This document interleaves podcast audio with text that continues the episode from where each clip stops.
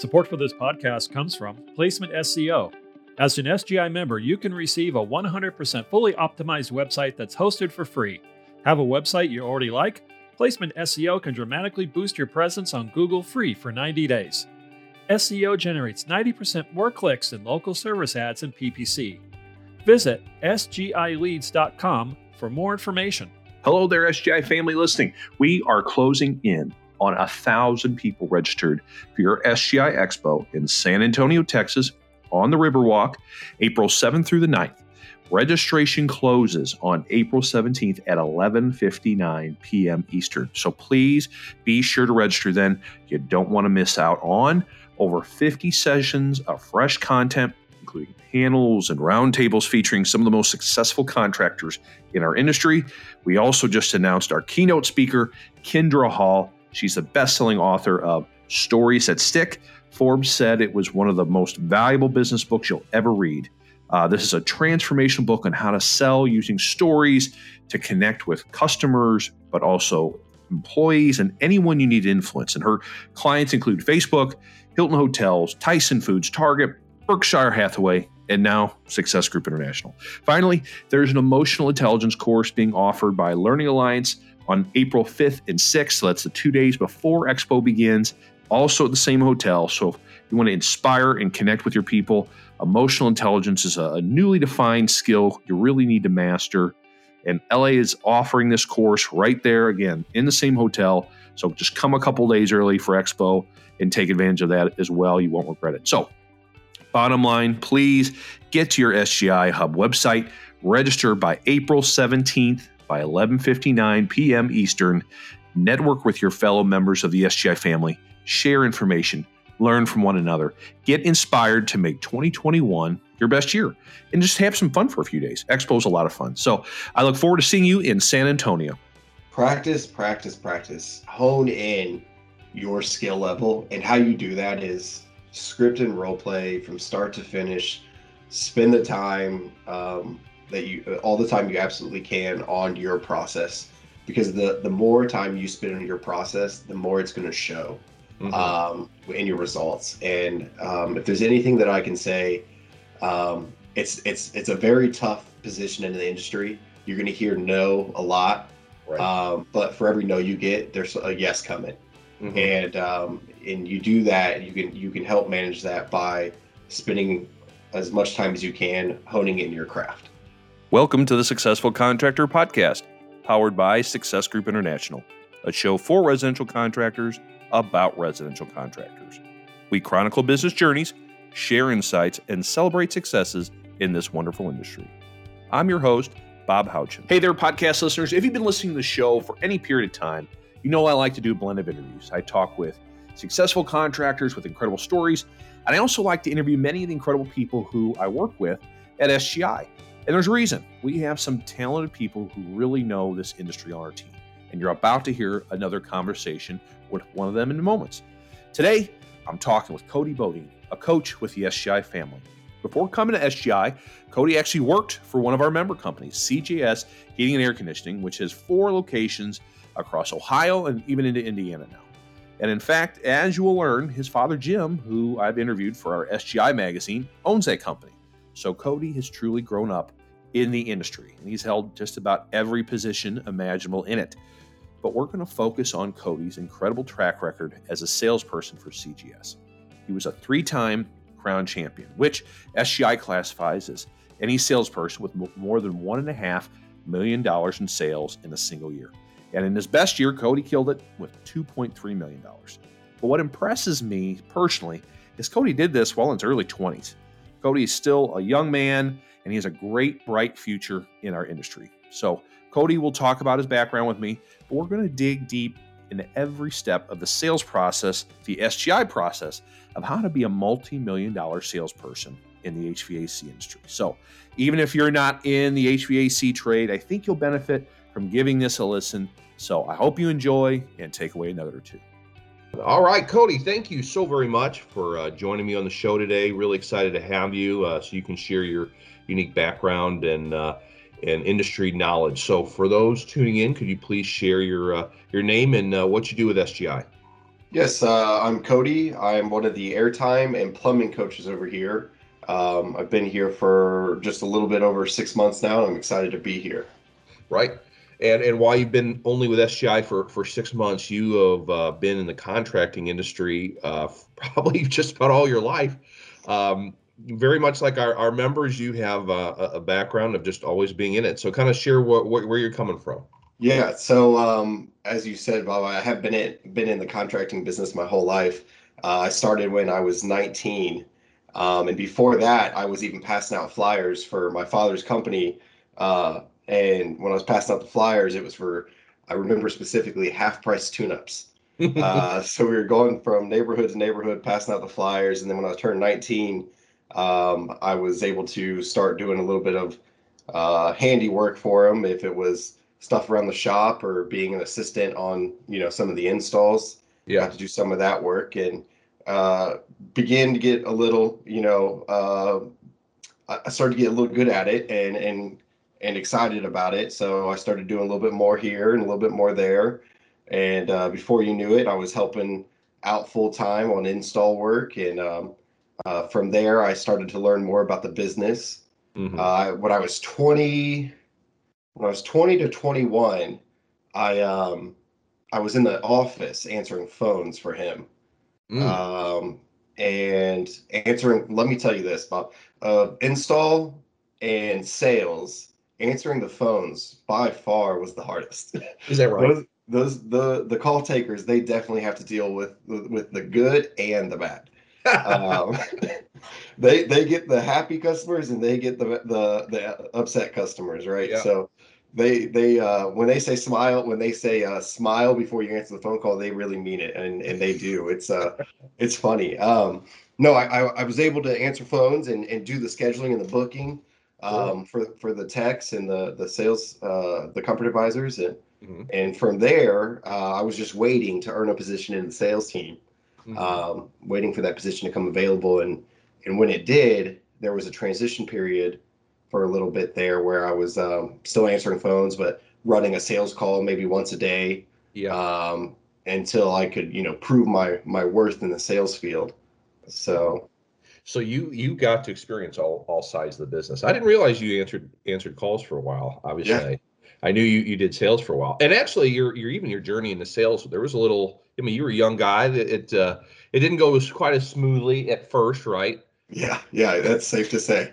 And, uh, it, you know, there was a time about six months into it, um, six months into that first year that, you know, my father and I sat down and, and we had the talk of, is this, is this the direction we want to go? Yeah. So yeah, it, it um it was off to a, a rocky start, but um, you know, we had that talk and that sit down and and uh, you know, I asked myself, you know, why why am I wasting my time and I don't want to waste his time yeah. So that's when I, I really started to dive into the trainings and what I've been taught and, and really apply myself. So that's great. And yeah, and, and clearly you did you did very well. Maybe kind of share with everyone what your what your numbers look like for the the handful of years you uh, you were selling. Yeah. So um, three of those uh, four years I was a crown champion. Um, that first year that I was able to hit the crown championship, I did about one point eight that year, That's and um, that was my first year. That second year coming out, I was so excited, and I think I was just riding that high. Um, yeah. I took, I remember specifically, I took four vacations that year, and I came up fifty thousand dollars short of the crown championship the oh, next oh, oh. the next year. Oh, I was so I was so bummed out. I was uh I was beating myself up a little bit and I told myself the next year that I wasn't taking a vacation until I hit my mark. Yeah. And uh, that's exactly what I did. About nine months in, I crossed the 1.5, and I ended up that third year. I ended up finishing at right around 2.4. Oh, that's great. Yeah. So that's I was awesome. very very excited. That was my best year. So that's um, and then that the year after that, I I did another one one seven. Um, and that was a that was a fun year, but that was also a growth year for for CJS at the time.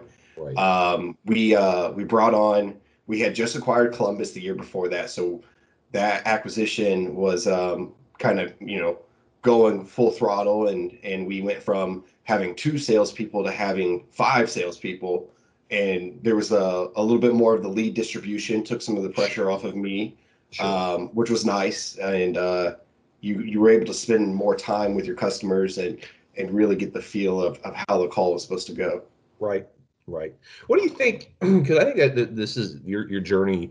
I i- it's it's a, it's very interesting, and I think there, it happens with a lot of salespeople where it it doesn't always just um, hit with them right away. Sometimes it just takes a minute. What what specifically was it? Just getting your mindset right that that launched you into this kind of uh, success, or or you said kind of really taking the training seriously, or is there any you know can you can you put a exact reason what what helped you you know get the ship turned in the right direction Yeah, it was um it was a little bit of a combination of a few things. It was a little bit of me being distracted outside of the work for or the work time and um Yeah. and then with that it was more so of I wasn't applying uh the methods that we had been taught through the trainings Yeah. in my calls. I was kind of just winging it the way I wanted to do it, yeah thinking that, you know, I would have some success there. Yeah. And what I found is in the number, the, the proof was in the pudding and, and it showed.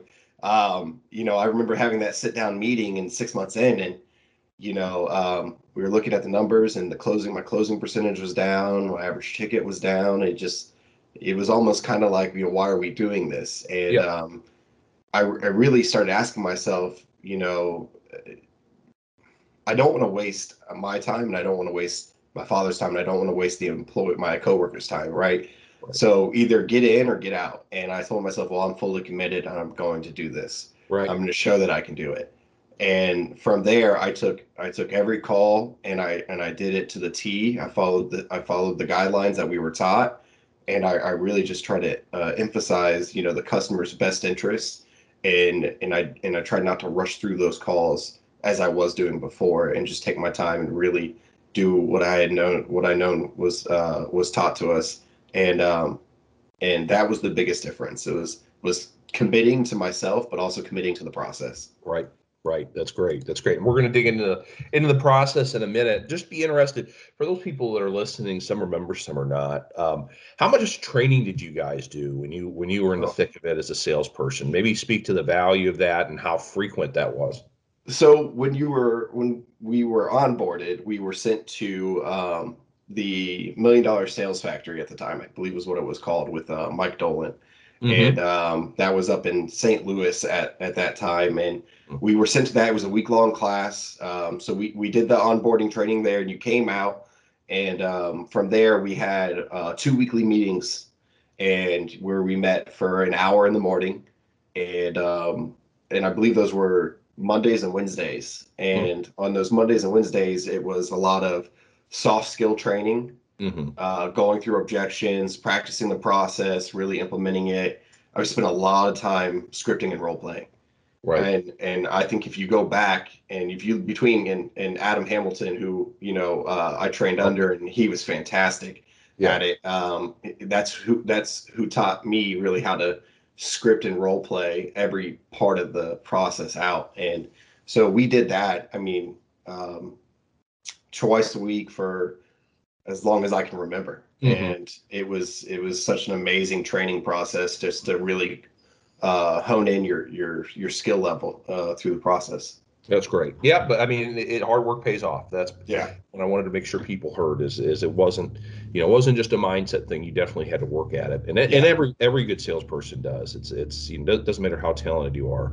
And- Um, And to that right. point, and to that Yeah. point, Bob, real fast is you know the thing about the sales, their sales is that you have to refine your, you have to you have to recreate your process or not recreate, re redo your process, go in and fine tune it, oil it up, and adjust it as you go on. Um, you'll find that you get into, you know, you'll do great, you'll have so much success for this long or for a long period of time, and then you'll hit a roadblock, and you have to go back in and retune up your your process and and re you know um, re-enhance your skills mhm. is, is what i'm trying to say and um in, in order to get yourself back on track there it's not something that just it, it just goes and goes and goes with with no um fine tuning Right. so Right. No, that's good. That's good stuff. Oh, just like we we we use the analogy of athletes all the time. Even the greats, they practice all the time. So there's a reason for it because it is a it's a, a, learned skill. A lot of what you guys do, and and it's easy to get into bad habits um, and not even know it until you you keep working at it. Right. So very good stuff.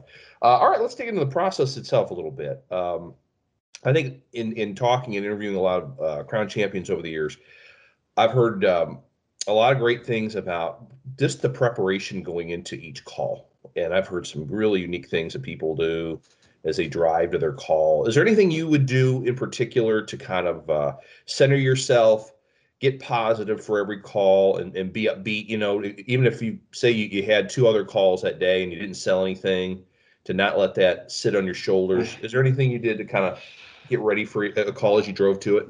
Yeah. Um, so I had an upbeat playlist that I always had uh, ready to go, and uh, I really tried to not take any phone calls before going into a call. Like on my way there, I tried to keep myself focused on the call at hand, mm-hmm. and um, I would I would play that playlist all the way up to about five minutes to getting to the call. And I remember one of my favorite songs on that that really kind of got me uh, energized and going was "Hooked on a Feeling." Okay. it really kind of just got me got my my mind right. So that's right. Early um, year old guy. That's exactly what I would think you listen to. Right. Right.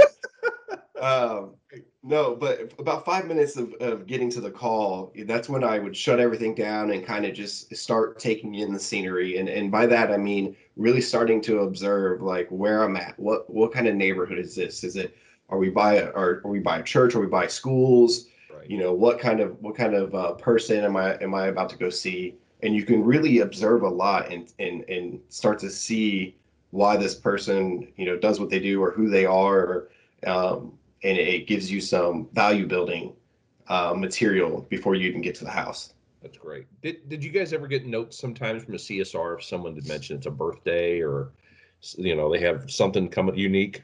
Yeah, yeah. So the the CSRs would uh, they did they did such a great job at making sure we had all the notes before we would get to the call. Yeah. And um, in those notes, it would include, you know, if they had a if they had dogs, the dog's name, um, if it was um, one of their kids' birthdays that we were going to, anything that we could do just to be able to provide that upbeat, most valuable service we possibly could yeah. um, uh, when getting to the home. Yeah that's always great. I always when I'm always impressed when a, a, a, technician comes and they know something or you know they you can just tell that that, that you know there was some communication. It wasn't just rushing someone out, and that automatically sets the stage, right? It yeah. it makes a homeowner feel special. Let's let's keep talking about that idea of, of breaking the ice. So you you know you get to the home. By the way, speaking of that, you don't sit out in front of the home for 20 minutes, right? And, uh, mm-hmm. uh, yeah, text a couple buddies or something. That's, that's a big no no. Yeah. yeah.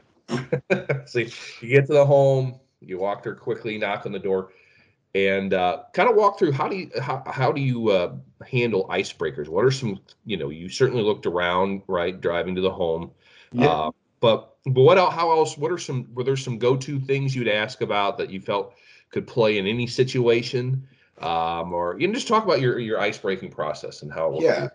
Yeah, so um, obviously, you know, the call takers would try to get first and uh, first names of both the husband or wife or the, you know, whoever was on the home, the yeah. spouses. Um, that way, when you went into it, you could start with, um, you know, hello, Mr. and Mr. Smith. I'm Codey with CJS. Um, and then, you know, they would usually follow up with, oh, you can just call me Dan. Okay, Dan, I appreciate that.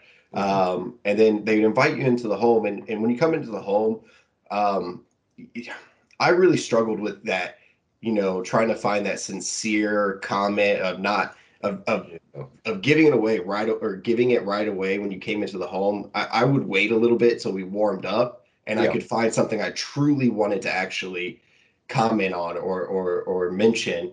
Um, but one of my favorite icebreakers was when we get into the home, um, you know, start trying to make some a sort of a, um, a joke of, um, hey, I understand well, we're here to look at painting your fence today. And they're like, wait, what? Just to kind of throw the situation off a little yeah, bit. Yeah. And um, it, yeah. it, light, it lightened the mood. Uh, but you have to read your audience. It doesn't work for everybody. You know, sometimes you have those drivers and and you have to really read your audience but just kind of make the the situation a little bit lighter at hand you know a lot of the the, the customers are expecting you to be that unfortunately that sleazy salesperson coming in they don't really know what to expect so to be able to come in and kind of you know um, get them off guard and realize that you know you're just a person and you're here to communicate and talk with them and just educate them. So yeah. Did, did you ever get any comments about your age? Because you were so young especially i mean you're very young now but even you know, three four years ago. Yeah you know, yeah. Yeah. I mean, I, I, can imagine that's difficult when you're dealing with probably a lot of your clientele is, you know, yeah, it, 60s uh, up, you know, and they think, oh, there's this kid to talk to me about this huge purchase. Yeah, it, it was um it it was what you made it. So if I came in and I really questioned my own age, you would start to see it show in the call. Right. If I came in and just remembered that I'm here, that they have an they have an issue, they have a problem, right? And we have a solution, and then they've called us for a reason. Right. Um, you know, we were just weren't out cold calling or knocking on doors, but we're out there for a purpose, and that purpose is to educate them um, on what on this investment, and and it's and that's exactly that. So mm-hmm. if I remember just to stick to the process and and to educate them on their HVAC system and the process of why they should choose us versus our competitors, it, it really didn't it didn't become that big of an issue because through the process and through that education um, process, they they it showed that my knowledge was there. Right, right. I like it. Um, all right. So after the uh, your warm up and and and you wouldn't you, you wouldn't rush that, right? You is there is there a time where you're like, okay, this is too much time? No, I don't think there is ever uh, such a thing as too much time. Um, I think that once again, you read you read who you're talking to, um, and you you can't rush an education process and I'll emphasize that because um, if you rush through it, then you you're not going to be you're not going to be any different than everybody else that's coming out there right. or that's been out there. Um, so taking your time and going through that and actually spending you know the 60 to 90 minutes. I mean, I, there was times I've spent out there and they offered me dinner. I mean, we were out there for four hours at a time. I mean, it yeah. it really just it, it, every situation is different, but just spending the time that you need to is important. Yeah. That's good. So, uh, what what how did you like to handle the next step of the call? Would you go through some questions about about the system and stuff like that, or yeah? So once you come in the door and, and you identify, you know, why you're there, and you go through um, the process of you know just confirming the time frame of how long that pro or how long you're going to be there and what you're going to go through. Um, the next step was really just to kind of build some relationship with them, and it was to uh, sit down in a you know a comfortable um, place of their choosing, whether that was the kitchen table, the living room, or sometimes it was the patio or you know the man cave, depending, right? Yeah. Uh, but go to a place of their choosing and, and really start to get to know them. And as you're doing that, you're um, observing, you know, items in the home, photos. Um, you know, do they have uh, the brand new 60 inch TV that they have on the wall or whatever it may be. Yeah. Um, so you can start to, you know, use those items as ways to build value with the customer and, and build that form. Uh, but from there, it was really just getting to know their, what they were looking for, kind of their experience. Have they been through this before? Identifying, um, one of my favorite questions to ask was identifying any home projects that they've been working on in the past year or two. Hmm. because what you could do was is really build off of those and how those how that process went hmm. and mm. what they enjoyed about it and what they disliked about it and that told you kind of who you were going to be dealing with and what and what to build off of interesting as you were going through your process okay what are oh i'm sorry no you go ahead yeah. Uh, what what are some of the other core questions that you you know you have to ask at that point to kind of um, you know whether it be to see if they're and some someone potentially interested in IAQ or uh, you know there's a host of different questions you can ask. What were, were there a few that you always you know made sure to to bring up or just to see uh, you know I guess uh, cost too right? That then you ask them what they expected to spend. I mean maybe speak to some of those questions that that uh, that revealed more about what their expectations were. Yeah. So when going through the comfort survey, you had the list of, you know, 15 to 17 questions depending. Um, and I really emphasize those questions because I try never to skip them. Um, that's where you're really gonna, gonna going to identify their pain points, right? But also what they're looking for, right?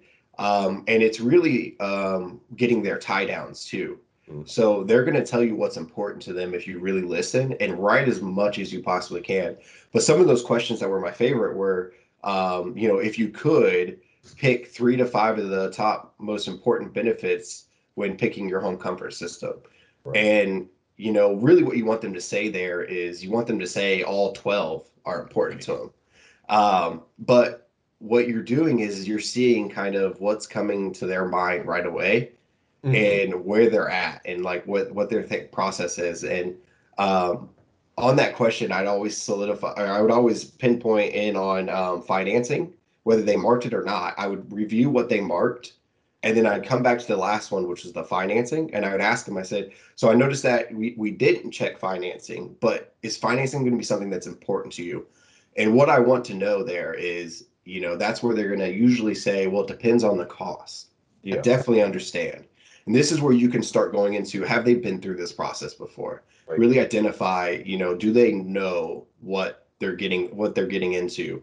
Do they have they educated themselves? Have have they had other companies out? That's really where you're going to find that at, right? Right. Um, right. That was one of my favorite questions. And then uh, towards the bottom of it, um, the open-ended close question of um, closing question of you know at the end of the day if we're able to design uh, the most economical, safest system for you and your uh, family, would there be any reason why we couldn't um, schedule this today? And um, you know, usually, if you've done those questions that survey well, they're going to say there'd be no reason why. Right. So that's one of my favorite ones as well. Yep. Get them to start saying yes. Right. Yes. Uh, and and I think it's kind of neat uh, over the years you know, I, am I know for a fact you went into homes where people had other got had gotten other bids. That kind of differentiates yourself too by sitting down and, and taking all that information, right? Yeah, yeah. Um, it by by really filling in their answers through that stuff. I mean, that's that's really is what is making the difference there. Mm-hmm. Yeah, you're not just running in and, and, eyeballing it and then so here you go. Yeah. you're, you're, re- you're really you're not dropping. No, and, and that's the thing, and and most of your competitors are they they don't care um, really so much about the customer as they are just trying to get in there, give you the best price, and get out, right? And that's and that's the biggest that's the biggest difference where you want to set yourself apart. Um, going in there and taking your time to really understand where the customer's coming from and and educating them on what that there's more that goes into this process than just coming in and getting out. You know, it's you can't you can't just you can't rush that and um, the reason why you're having so many issues is because it was rushed in the past. Yep. No, good stuff. All right. So we you, you sit down, you, you go through a whole list of questions. Uh, you get them to to start saying yes to things about uh, moving forward with business. Uh, what is your what is what was your next step then in the call? What would you do next?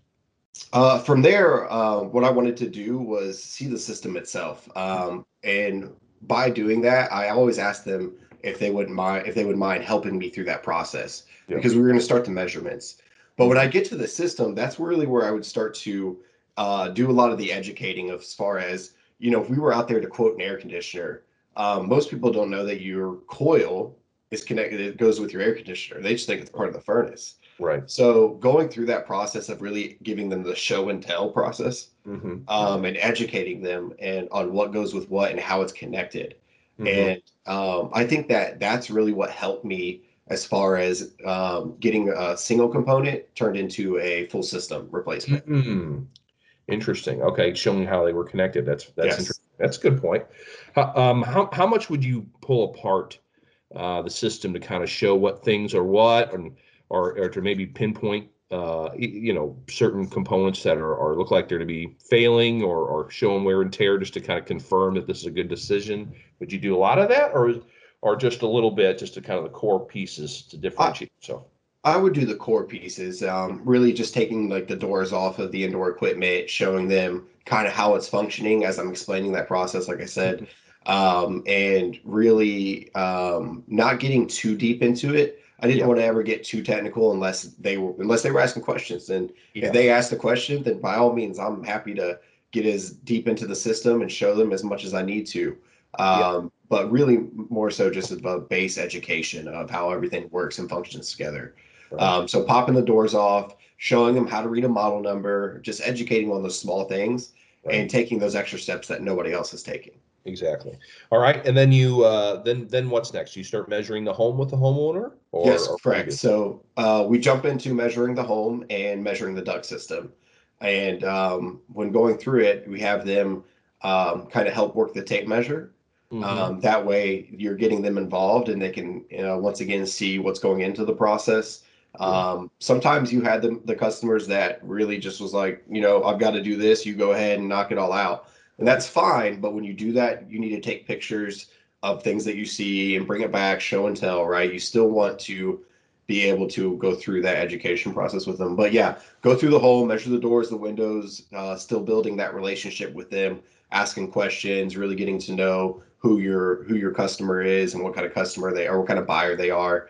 Um, and then um, also emphasizing the duct system as well.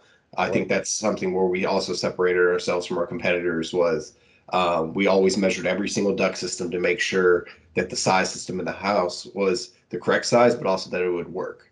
That's great. Yeah, I was going to say in, in Ohio, you guys are mostly all metal ductwork, right? Not flex. Yeah, it's um you get a, a large variety of um slab to basement work to attic work. I mean, mm-hmm. it's it's a good mixture of all of it, all of it, right? And so when you're in the attic, you had a lot of the flex, um, but when you were in the basements, you had a lot of the the metal duct. Okay. Um, so you had to be able to know a little bit of everything. Yeah, um, I, mean, I guess the, the flex, I guess, is easy to sell. If it's crushed, it's crushed. Right. Here's yeah. a picture of it. Um, would you see a lot of uh, issues with metal ductwork that that we maybe just installed improperly 40 years ago? Yeah. Um, you know, I I think the biggest issue was the metal ductwork that was installed 10 years ago in the new construction homes. Oh, um, yeah. They, they weren't sized properly. Yeah. And it was like that was the number one shortcut contractors would take when building the home. And then these systems would fail prematurely. And obviously, that's new homeowner, they're upset. Oh, um, that you know it's a brand new house, but you're out there talking to them about a new HVAC system, and it's all because the contractors, you know, cut the ductwork short, and then you have to go in um, figure out where the where the choke points are at the system mm-hmm. and and and talk about how to fix them because it doesn't matter you know if you put a new system on it it's still not going to be breathing properly and you're just going to keep having this issue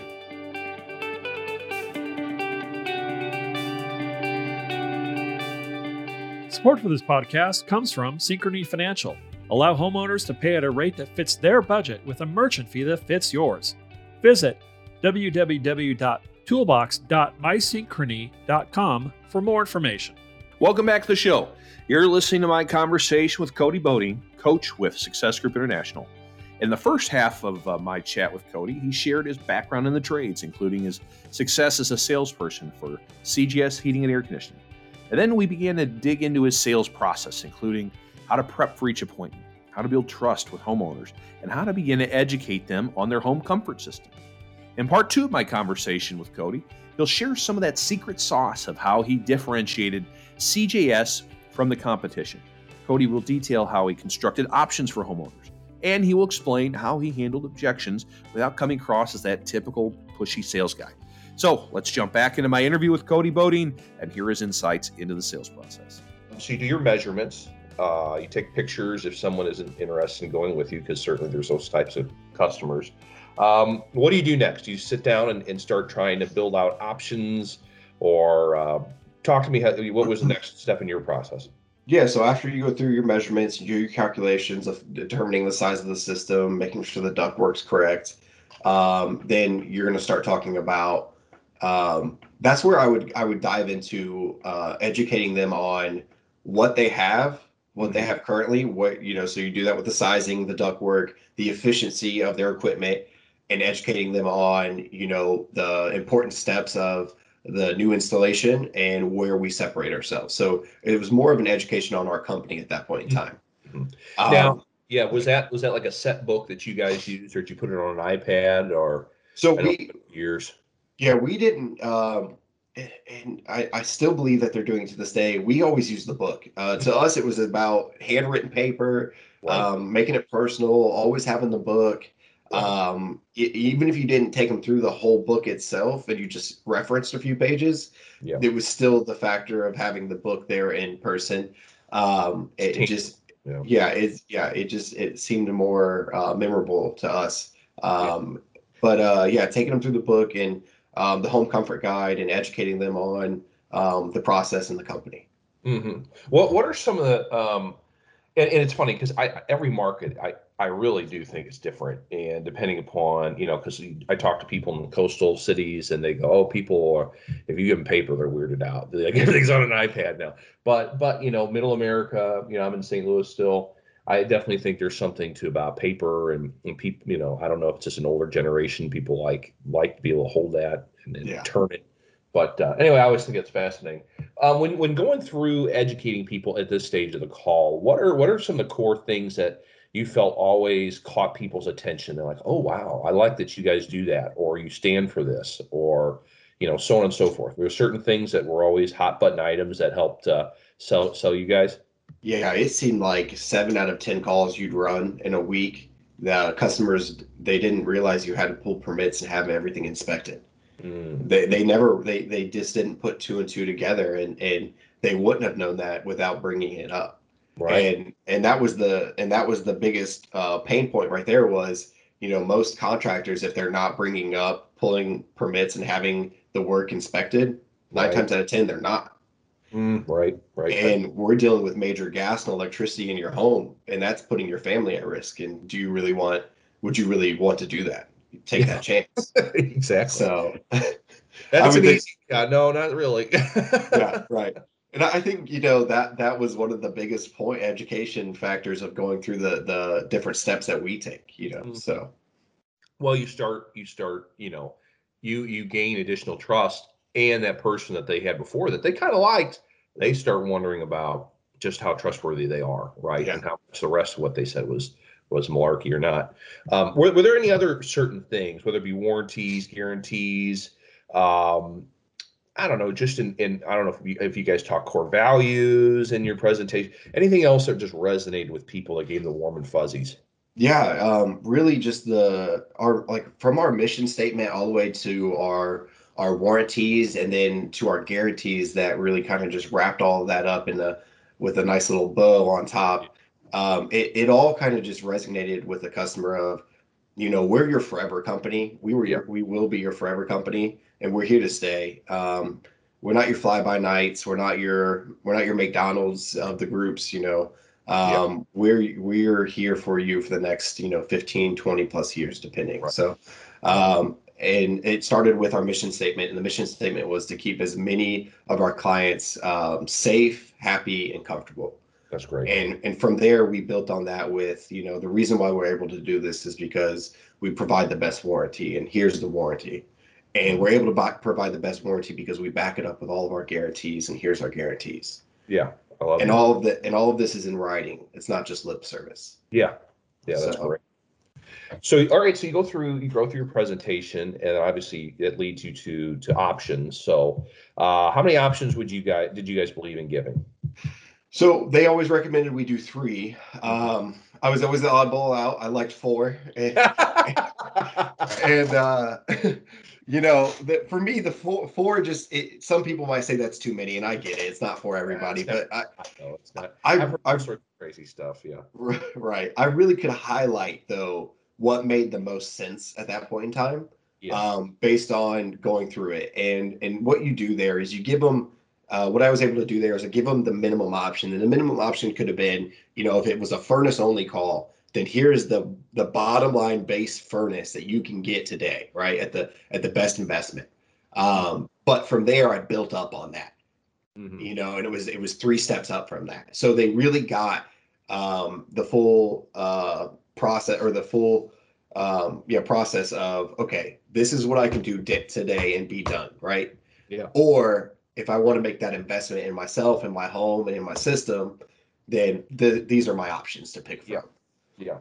So so yeah, like say the the ductwork stuff. That was that that wasn't your bare was that would be included in the bare bones or would you it, that it, it wasn't included, but there was always a note at the bottom that said, "Hey, look, this will take care of this will take care of today's issue."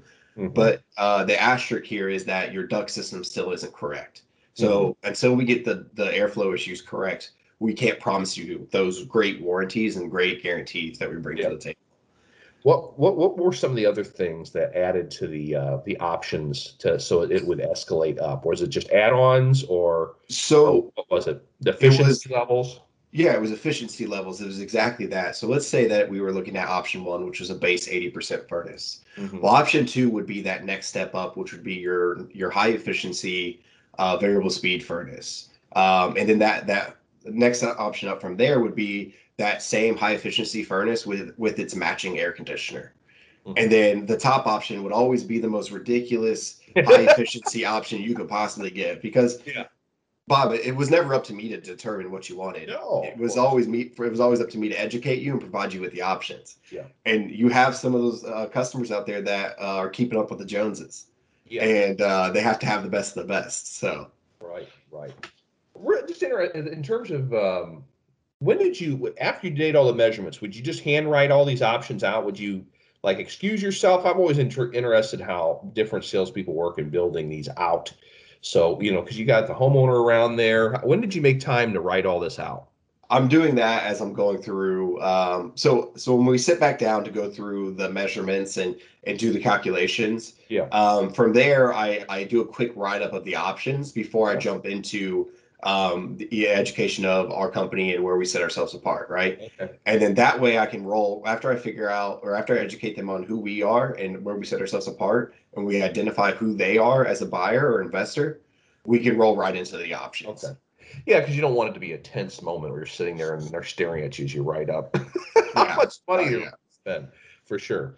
Um, when you gave those options, I'm guessing you always give a do you always give a finance price uh, first? Yeah. Always. Yeah. We always led with financing. I would I would say we financed easily 75% of our calls. Wow. Okay. Okay. How many? Um, so how much financing talk did you end up having to do then? Like, how many different financing products would you go? Well, we we can do, you know, zero interest for this, and then you know we've got this and this. Like, did you become a financing expert basically for years? You you know, um, it's safe to say that that was um, that's how it kind of started. But we really tried to get away from that, and we Okay. started just providing one option. Okay. Um, and we would only go to our secondary option for those customers who um, couldn't get approved. And Right. and really, the one option that we focused on was a um, traditional loan. So Okay. the traditional loan didn't cost us anything as far as dealer fees go. But for the customer, it was based upon their credit, their debt to income, and we emphasized that we were really putting it in the bank's the bank's hands to determine um, where that was going to fall. okay. Um, and a lot of times, what the what they would realize is that they didn't need a zero percent loan. They just thought that's what they needed, or that that's what Yeah. they wanted. What they really needed was an easy, affordable monthly payment that if life were to happen, they could still afford. But if everything was going great, they could double, triple up on and pay it off with no prepayment penalties. Right, right. So that that's how you would phrase that's how you would phrase it then to sell. Exactly. I like it. I like it. So um, you know, you give them the finance prices, and and and all of a sudden, the next step is to not say anything, right? You don't want to. Is, is that one of the one? I mean, that's just something I've always heard. You you you show them the prices and you kind of shut up, right? You don't want to you don't want to start talking yourself out of your own prices. Right. Whoever speaks first loses, right? exactly. exactly. So all right. So now you're in your shoes. You're just you're watching body language, right? You're the, the, if it's a couple, how are they looking at each other? Uh, well, I, I'm guessing price was always the, the number one thing that you would hear if if someone had an objection. Yeah, it was. It was always. It was. It, it usually always came down to price, and they might give you a few smoke screens of, oh, we just need to, you know, we need to think about it. But really, Yeah. when when you got into it and determined, it it, it all came, always came down to price. Right.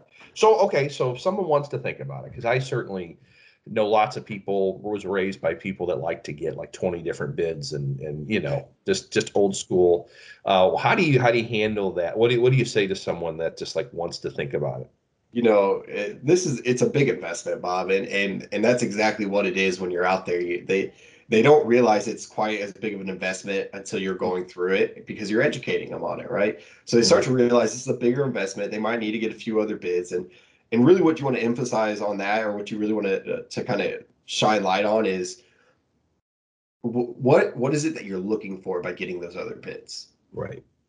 You know what what are we trying to achieve? Yeah. Uh, you, you've had two bids already i'm your third you know, what what do we what do we really need from three other bids? Yeah. You know, what what is it that you're you're looking for that you haven't been shown to this point?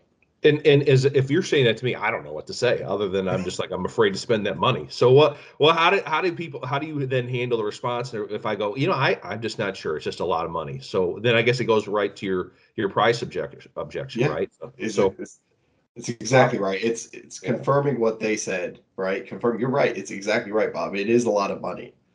You know, let's let's break it out this way. Let's pull out the bids and let's go line item for line item. Let's see what you're not getting yeah. versus what you are getting. So I'm glad you brought that up. That was going to be my follow up is how you handled uh, other bids. So you would, and I'm sure a lot of them were just like, you know, one one number. Oh my goodness. Just Right. chicken scratch on a piece of yellow paper. right. Yeah. Right. Sure. For sure. So okay. So then, eh, how much do you? I mean, is it just you, you just know because you you know being a personal person when is enough to to not push? I mean, there's got to be you got to know there's a threshold where someone's like, okay, you just tell they're stressed out and maybe they just need ten minutes to think or or you know how do you read people in that regard? Yeah, that's a that's a tough question. Um, you you really got to play it um, by you by each situation or play each situation different, and Yep.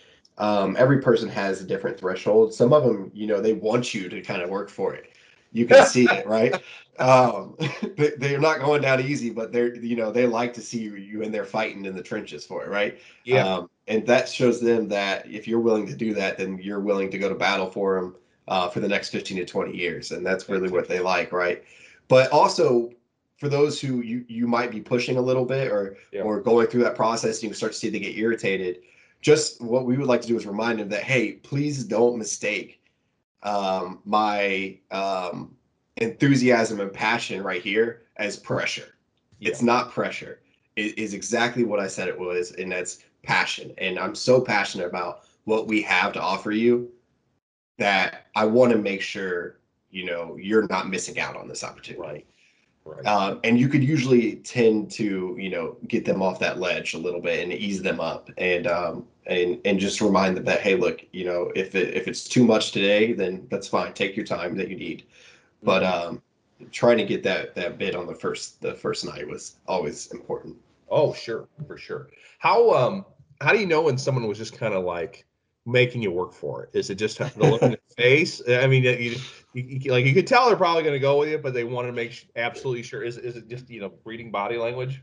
yeah you know it's body language it's it's it's more so how they're how they're talking to you if Uh-huh. if it's open if they're if they're leaving it open ended then you know that there's there's some negotiation about to go down and and that's really what it's coming down to you know if they if they didn't want you there they would kick you out and there was Right.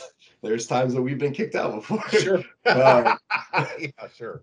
but Sure. for the for the most part if they if they were willing to negotiate with you if they if they kept if they kept it open ended that just meant that they, they're ready to do business you're just you, you got to find that middle ground Well, okay, so I'm glad you brought that. It, stimulated a question in my head. Um, you obviously could probably flex a little bit on price, right? Mhm. Um, when would you know? Okay, I need to drop, and how much would you be willing to drop uh, at that point?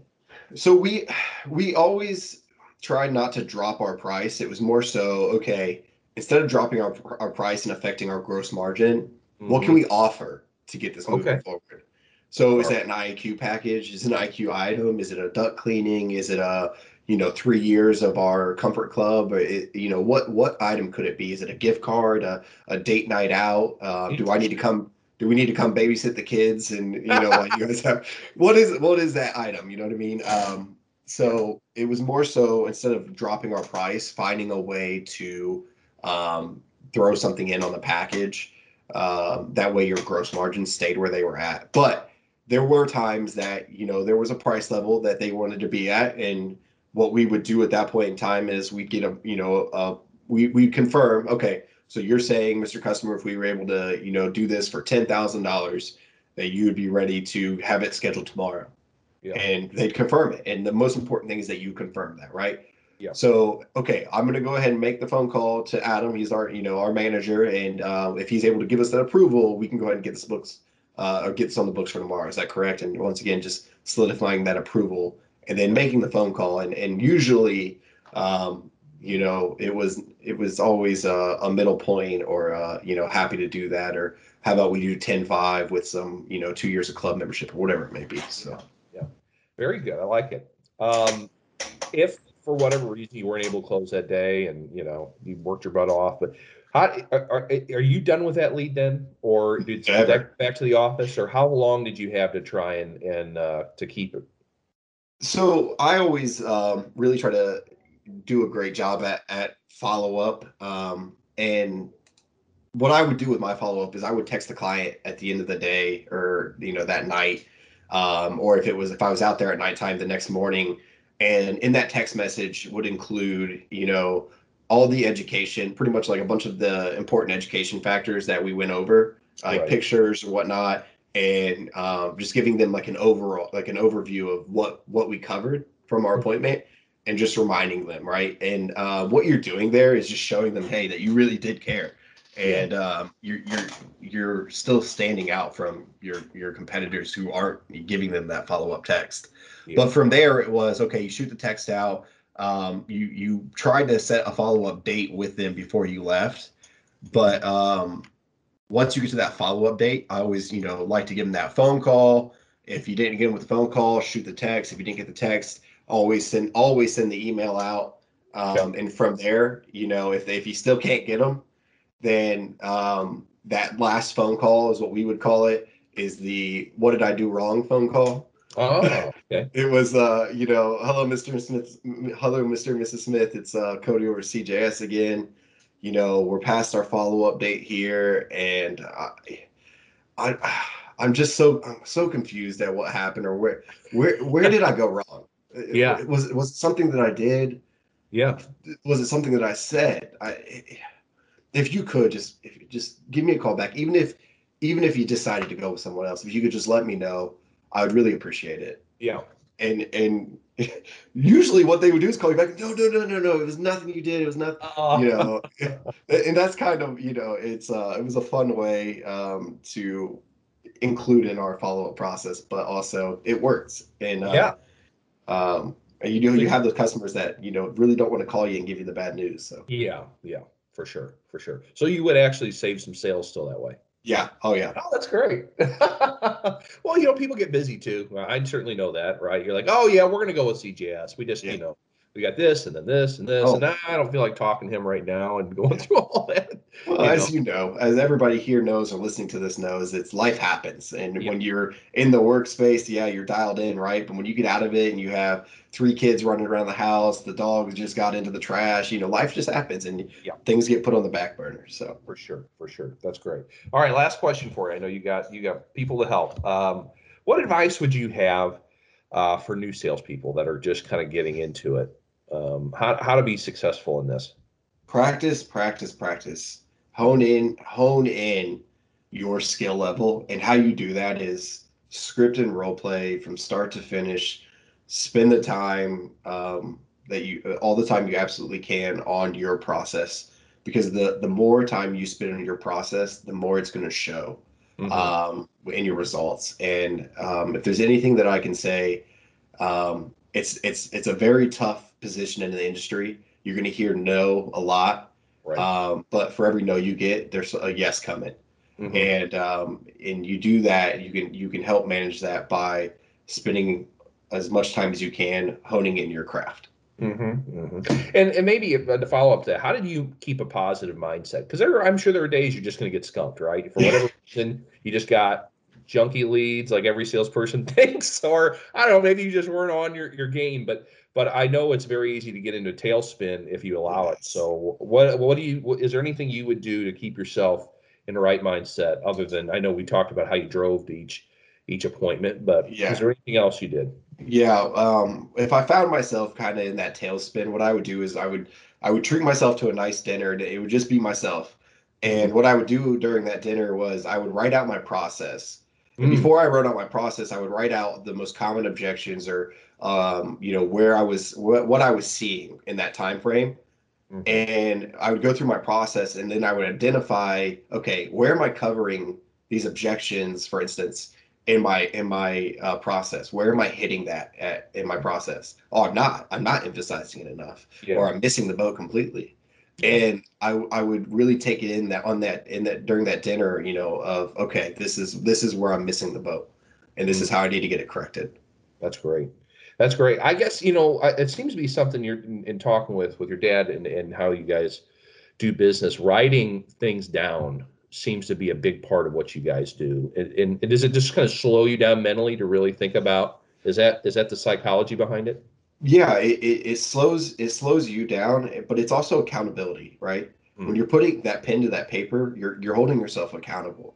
Mhm. and um, you're you're really identifying okay am i doing this Mhm. and you have to and you're asking yourself that question so you have to be truthful because like i said the proof's in the pudding if you're if you're doing the process perfectly then you should be you know your results should be showing but um and those tailspins really kind of taking the time to keep yourself accountable Yep. is um, the most important part Good stuff.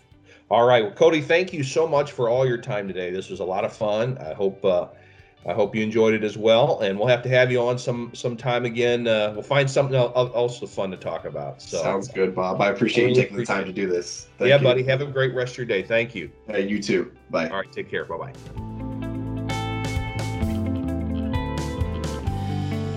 That's Codey Bodine, a coach with Success Group International. Thanks for listening to the show. If you feel like you have a great story worth sharing that would also help other contractors, email me at bhouchin at yoursgi.com. Also, if you enjoyed today's episode, please give us a rating. And remember, friends give fives. You've been listening to the Successful Contractor Podcast, powered by Success Group International. Support for this podcast brought to you by Home Depot Pro. With an inventory of more than 100,000 products, the Home Depot Pro's product selection includes both the name brands you seek and the exclusive brands you trust. For more information, go to www.ebarnett.com. The Successful Contractor Podcast is part of the Success Group International family. SGI is the largest member owned best practices organization for independent residential services contractors. SGI provides its members a competitive edge through proven proprietary management tools and expertise, marketing programs, training, and group buying power, along with a highly active and eager to help membership.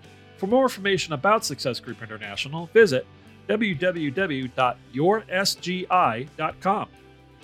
The Successful Contractor Podcast is a production of the Aquila Investment Group, LLC, all rights reserved 2021.